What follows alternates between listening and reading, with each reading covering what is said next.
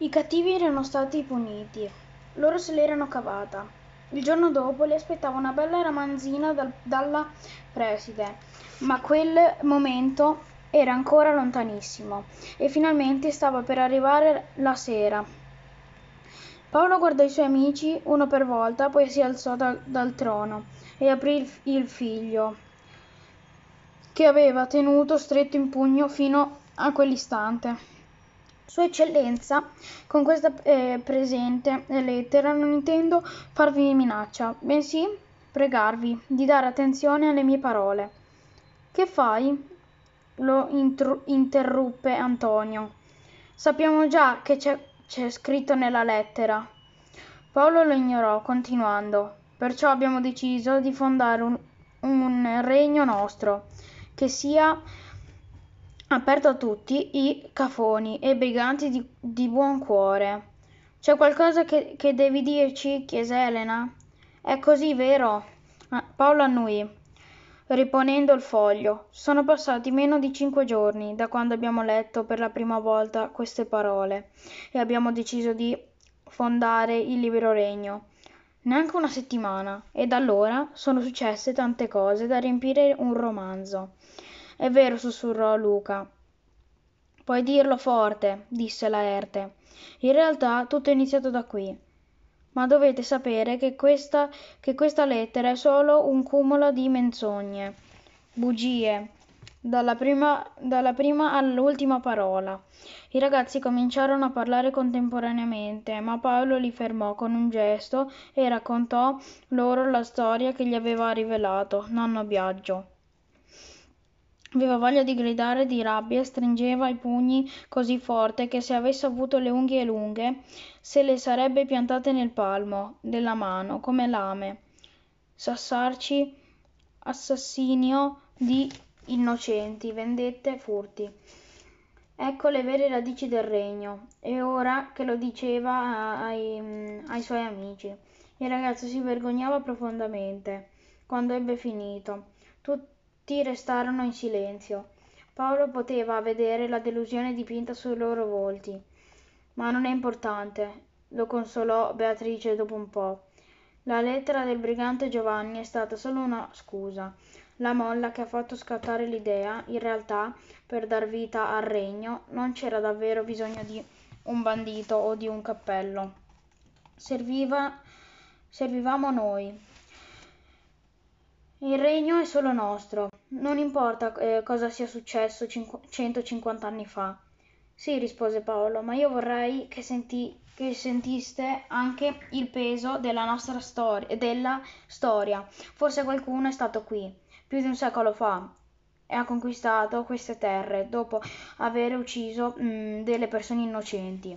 Che ci piaccia o meno, anche se non lo sapevamo, noi abbiamo raccolto questa eredità e adesso dobbiamo decidere, co- eh, dobbiamo decidere cosa farne. Ecco, era riuscito a dirlo. E di colpo Paolo si accorse che si sentiva meglio, più leggero. Cioè? Io incalzo. Io incalzò ehm, Antonio. Lerte sospirò. Ne parlavo prima con Nadia. Devi decidere se il regno continuerà a esistere. È così. Paolo si tolse il cappello da brigante e lo lasciò cadere per terra. Non lo deciderò io. Lo faremo tutti insieme. Il sindaco Palamà ha commesso dei reati.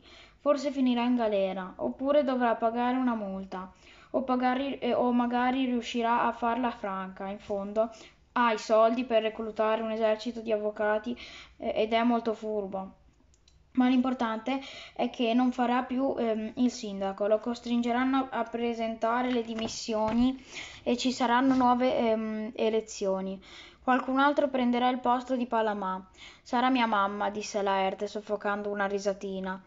Ci scommetto. Beh, chiunque sia il nuovo sindaco, sono sicuro che mio padre otterrà i permessi per il suo agriturismo. Casa Voglia ha tutte le carte in regola ma perché questo, questo succeda bisogna eh, che la masseria faccia parte dell'Italia e non di un microregno autonomo. Ed è qui che eh, entriamo in gioco noi. Tu cosa vuoi fare? chiese Elena. Paolo non lo sapeva, ci aveva pensato tutto il pomeriggio e non era ancora giunto a conclusione. Non lo so, abbiamo vinto la nostra battaglia. Io e i miei genitori, eh, io e i miei genitori sono felici.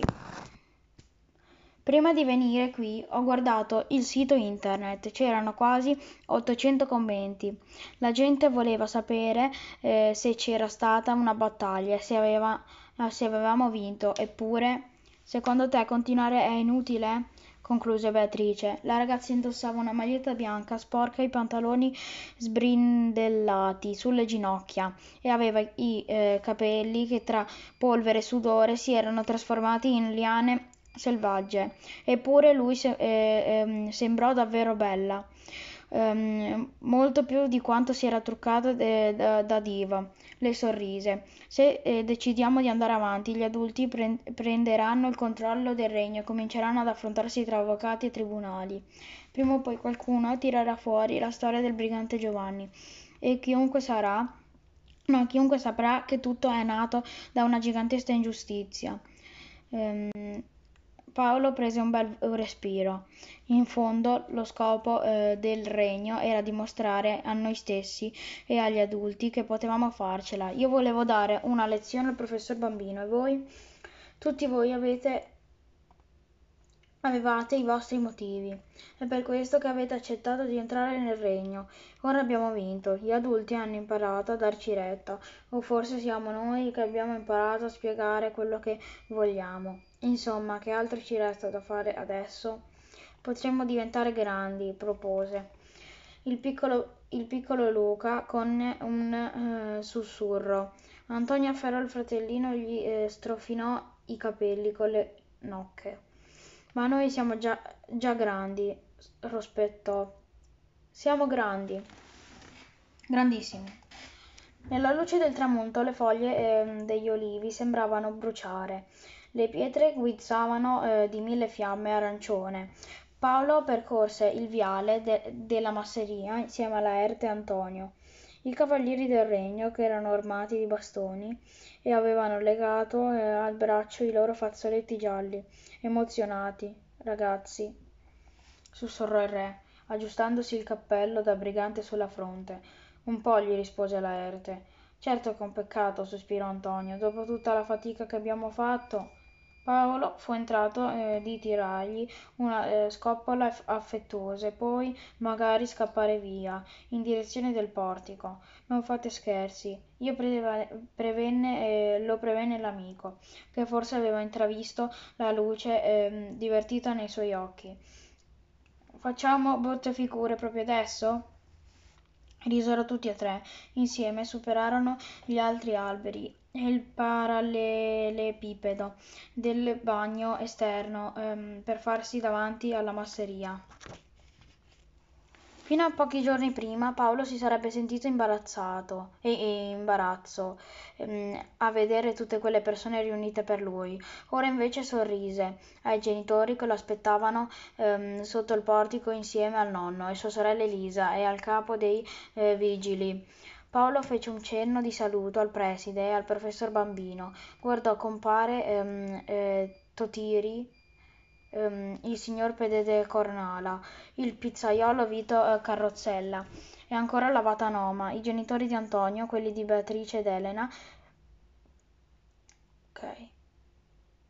C'erano le figlie del eh, fornaio Pigna- Pignata e i nipoti di comprare eh, due lire. Mm fece, mm, eh, fece di, eh, facce di ragazzi e di adulti che lo guardavano sorridendo.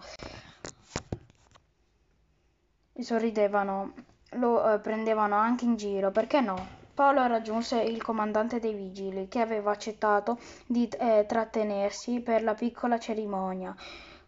Quando mise piede sotto il portico, Antonio e Laerte si fermarono e alzarono i bastoni in un eh, presentarme.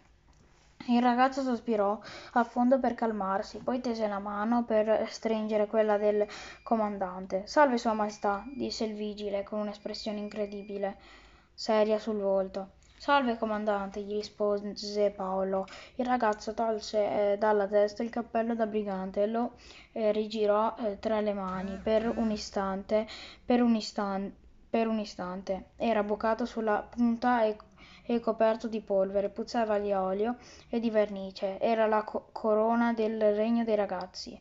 Paolo consegnò il copricapo al vigile, con tutta la eh, solennità a cui era capace. Signore, disse, in quanto eh, pubblico ufficiale dello Stato, lo, chie- lo chiedo di accettare l'annessione del libero regno dei ragazzi alla nazione d'Italia.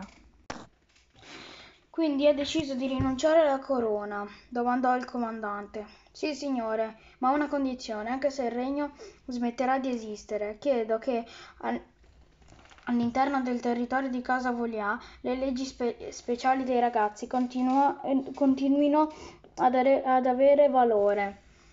Pa- Paolo alzò una mano e Beatrice corse da lui reggendo il rotolo delle- con le sette leggi.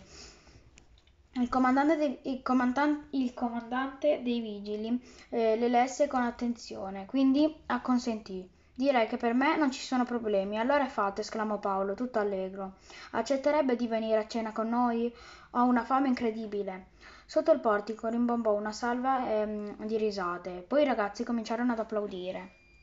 Vitto decise di invitare tutti nella sua pizzeria. Era un locale microscopico che spuntava tra gli altri ehm, eh, condomini di periferia, ma sul pi- piazzale eh, di cemento c'era spazio per una ventina di tavoli apparecchiati alla buona, con tovaglie di carte di carta e eh, posate infilate nei sacchetti. Inoltre la pizza di Vito era la più gustosa del Salento. Paolo non mangiava qualcosa da quella mattina e durante il viaggio fino alla pizzeria, schiacciato insieme a, eh, eh, ad Antonio Laerte nella panda eh, della Vata Noma. Si era, tenuto, eh, si era tenuto le mani premute sullo stomaco per non sentirlo brontolare con un suono mille, mille, di mille tampu, tamburi. Per fortuna Vito aveva già distru, eh, distribuito sui tavoli gli antipasti, patatine arancini di riso, e rustici e pittule eh, di pane fritto. Non c'erano sedie per tutti, perciò la gente rimase in piedi a chiacchierare, passando da un tavolo all'altro. Paolo cominciò a divorare tutto quello che gli passava a tiro. Poi finalmente il suo stomaco si riempì e poté um, dedicarsi alla festa. Laerte stava seduto per terra e chiacchierava con Nadia e si capiva da un chilometro che, che i due si eh, preparavano a prendersi una, giacche- una eh, gigantesca cotta estiva, fatta di fa- falò sulla spiaggia e pianti e lettere quando Nadia sarebbe dovuta tornare a Milano. Antonio invece era in compagnia di Annalisa, Matteo e altri e altri ragazzi parlavano di calcio e di vecchi motorini da eh, eh, rimettere a nuovo per trasformarli in bolidi da cross. A, parte Paolo e Laerte, Antonio non aveva mai legato con gli altri mm, compagni di classe, era, era troppo timido e se ne stava sempre sulle sue. Adesso invece sorri- sorrideva e sulle sue e le sue mani disegnavano nell'aria la procedura di montaggio di un kit trasmissione da scooter per guadagnare un sacco di potenza in più. Accanto a lui il piccolo Luca sorrideva e faceva di, di sì che eh, con la testa, come se il motorino immaginato da suo fratello fosse già vero e lui ne fosse il pilota. Il nonno stava in un angolo e non aveva, e non aveva mh, mm, quasi toccato cibo, ma eh, fu, fumava una delle sue sigarette che gli ingiallivano le dita e tenevano lo sguardo puntato nel cielo buio, verso un punto lontano. Elena mangiava una fettona di pizza margherita grossa quanto lei e rischiava di strozzarsi perché un ragazzo delle superiori con l'orecchino al naso le aveva fatto una battuta. Paolo si sorprese a, ri- a sorridere e non era per niente geloso.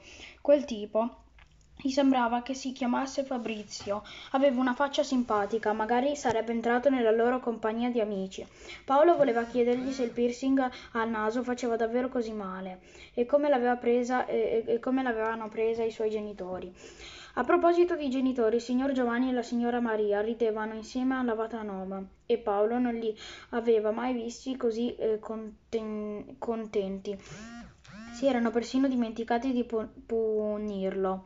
Eh, perché non era andato eh, a scuola e aveva rischiato di farsi arrestare, aveva spinto Laerte Beatrice mh, mm, a commettere una lunga lista di reati e qualcos'altro ancora. Beatrice Paolo percepì ehm, la sua presenza senza bisogno di vederla. Era una specie di pu- prurito dietro la nuca, un profumo leggero di fiori e di sale.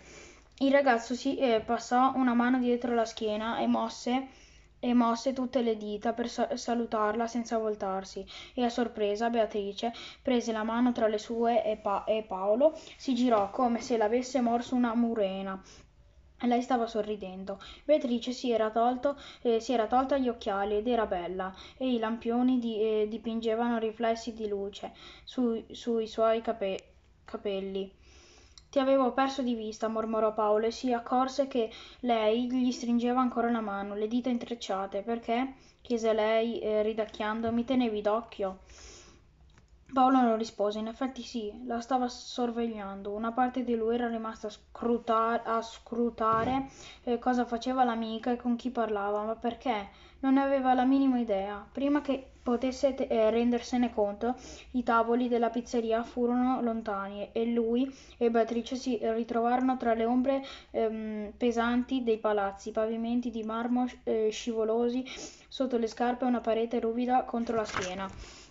Faceva così buio che Paolo non riusciva più a vedere la ragazza, ma sentiva la sua spalla e il braccio e il fianco eh, premuto contro i suoi. Percepiva il profumo sottile del suo respiro. Volevo chiederti una cosa, sussurrò Beatrice, perché stamattina hai, avuto, hai voluto che eh, fossi io a frugare tra le carte di Palamà? Cercavi di liberarti di me? Volevi restare solo con Elena? La ragazza si sforzò di ridere ma Paolo riuscì a leggere tra le vibrazioni sottili della sua voce, capì che per lei era una, una cosa molto seria. In realtà esitò alla ricerca delle parole giuste. Forse è vero, proprio il, con- il contrario. Avevo bisogno di sapere che per, che per mh, quel compito c'era la persona di cui mi potevo fidare di più. La battaglia il colpo di stato di Ciccio. Il colpo di stato di Ciccio. Sono state solo sciocchezze. L'importanza l'importante era far saltar fuori le carte. Tu ci sei riuscita, grazie. Beatrice non disse niente per un istante, poi bisbigliò. Posso liberarti un segreto? Certo. Cosa penseresti di me se ti dicessi che quando eh, saremo grandi io vorrei diventare una poliziotta? Paolo si bloccò. Quella sì che era una domanda strana. Dopo, dopo averci eh, riflettuto un momento, rispose: Secondo me saresti adatta a lavorare in un reparto speciale, tipo la polizia scientifica, come in quelle telefilm, eh, telefilm Squadra qualcosa Tiger. Hai presente? Beatrice lo abbracciò di, di, slancio e Paolo, sorpreso, lo strinse le spalle. Improvvisamente si sentì eh, invadere eh, da una strana se- seneri- serenità. Mancavano ancora due giorni di scuola e le vacanze promettevano meraviglie. Paolo aveva degli amici. I suoi genitori avevano deciso di restare per sempre a casa Voulià e l'estate era appena cominciata. In fondo, chi aveva bisogno di essere re